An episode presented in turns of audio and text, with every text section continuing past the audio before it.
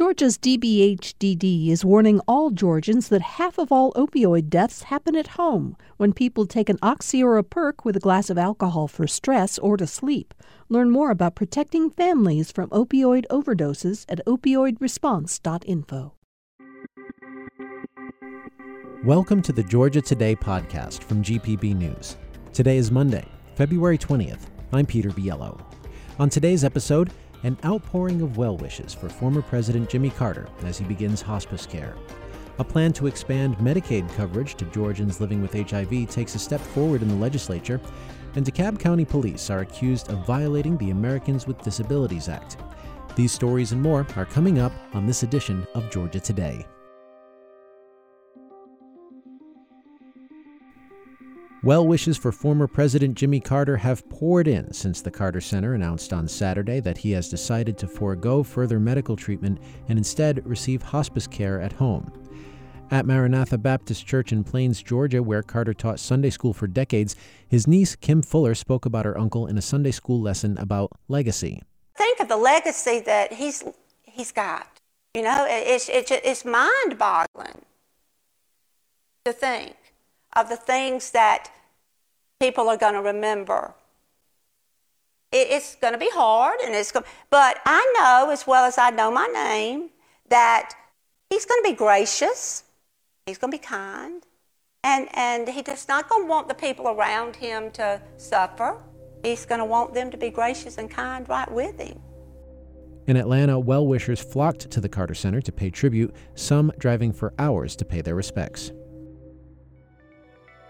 Transportation Secretary Pete Buttigieg says Atlanta based freight rail company Norfolk Southern must make residents of a small Ohio town whole after a fiery derailment earlier this month released toxic chemicals in the area. In a letter yesterday to Norfolk Southern CEO, Buttigieg says the company must, quote, live up to its obligation to do whatever it takes to stop putting communities such as East Palestine at risk. Norfolk Southern CEO Alan Shaw issued a statement on Saturday saying he's met with town leaders, first responders, and company employees who live in the area.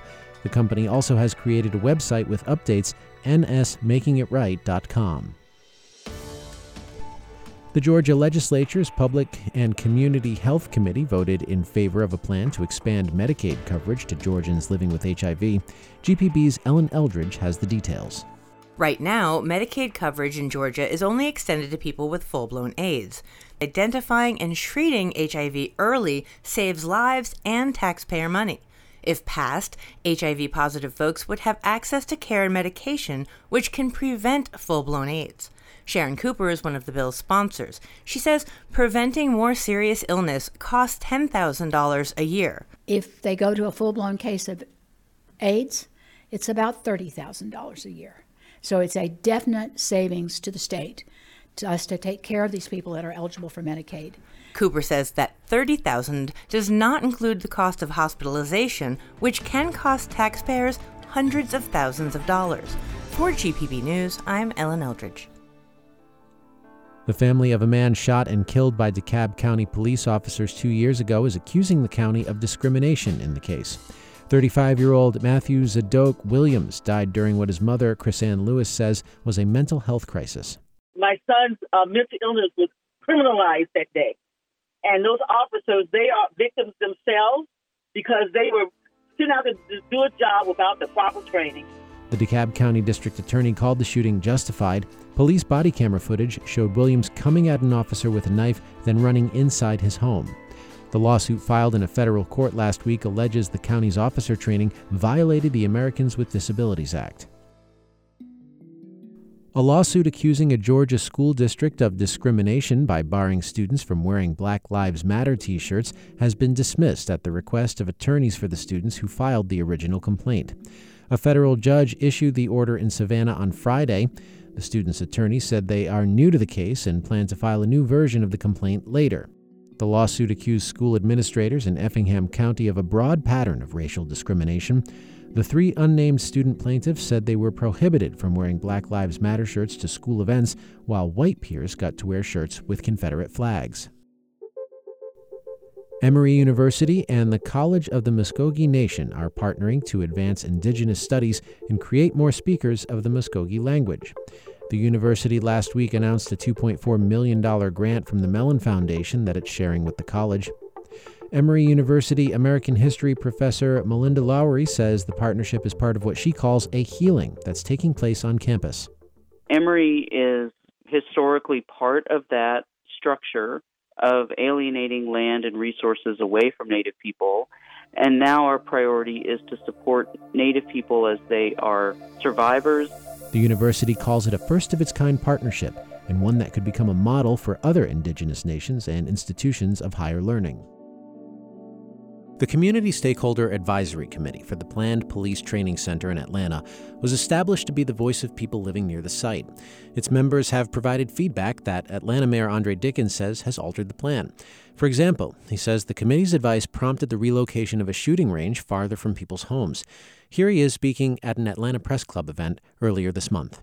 They wanted sidewalks down a road that was not there. Community stakeholder received to be done. And without my notes, it's about seven of those.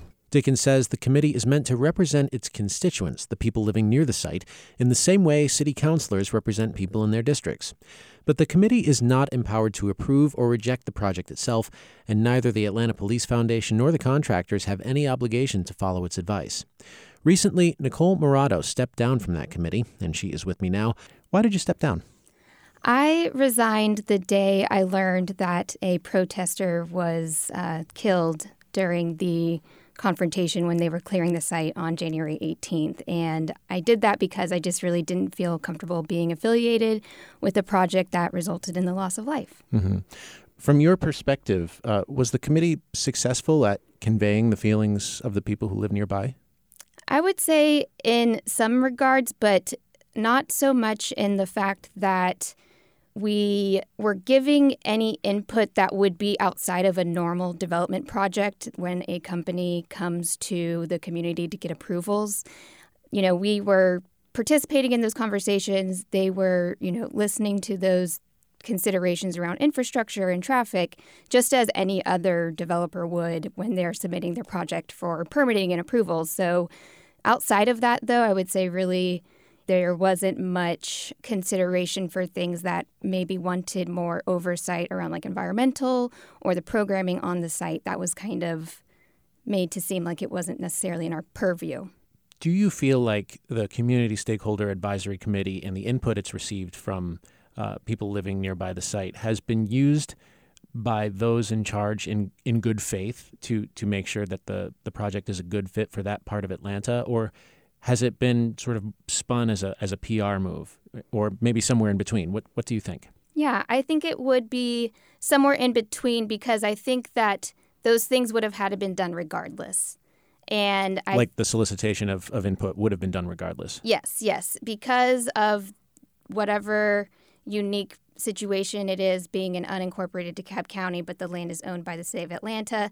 They didn't have to follow normal, you know, development approvals that typically trigger needing developers to go to neighborhood meetings, going to the neighborhood planning unit meetings, and really sharing what's happening before they really kind of make an announcement and say this is what we're going ahead with. So those changes as far as the sidewalks, moving the location, getting rid of the explosives thing, all of that would have been done regardless and so to say that they're making all these changes and adjustments after the fact, that they had sort of put this project without our awareness into our laps, it seems a little disingenuous. The committee has occasionally requested information from the Atlanta Police Foundation. As far as I understand it, please correct me if I'm wrong. Uh, and in some cases, the Atlanta Police Foundation has declined to provide that information. Can you tell me a little bit more about what that was like on the committee, requesting information and, and being told, no, you can't have that? I don't know if it necessarily ever was said as much as, like, no, you can't have that, but it was sort of like, we're just not going to provide it. So, for instance, I asked about the supposed best practices that were going to be used for the um, training tactics that were going to be taught for the police officers, um, because obviously that's a big concern. Like, are we using the most innovative ways to reduce police violence and all of the harmful effects that we've been experiencing recently? And I said, can we see these best practices? You know, I'd like to see the research that um, is that is informing you all's programming. And you know, it was sort of sure we can, but it never surfaced. That seems like a big deal in part because one of the major objections protesters have is are the police going to be further militarized at this site? And that's exactly what you were asking about, it seems. Yes, yes. And again, they just kept saying it's a 21st century, you know, training facility. I don't know what that means.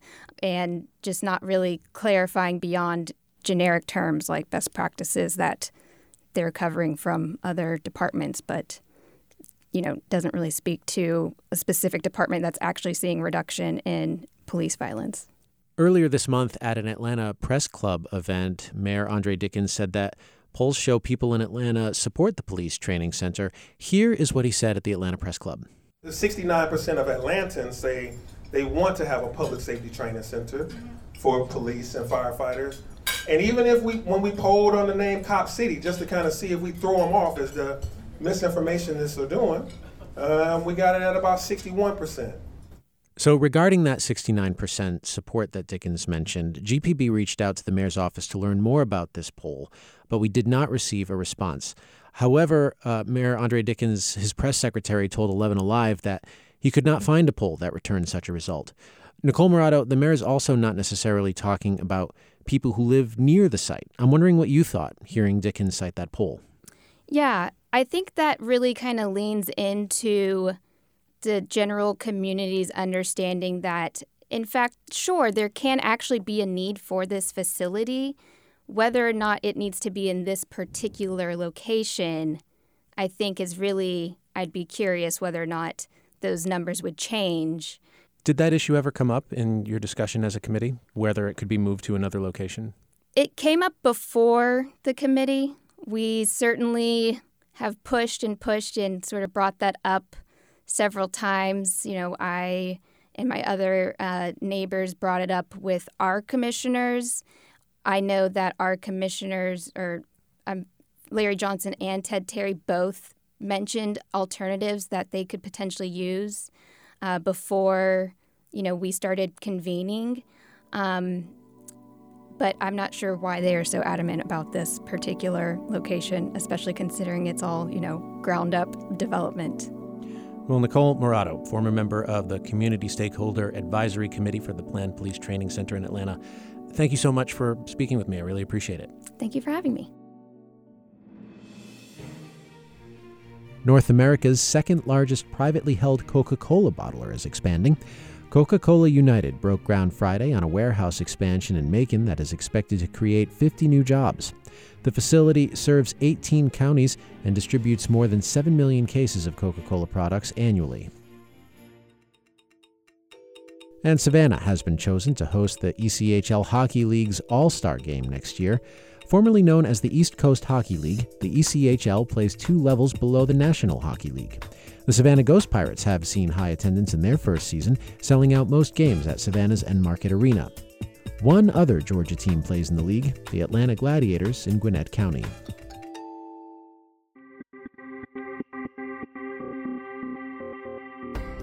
And that is a wrap on today's edition of Georgia Today. If you haven't yet subscribed to this podcast, take a moment and do it now. That way, we will pop up for you tomorrow in your podcast feed.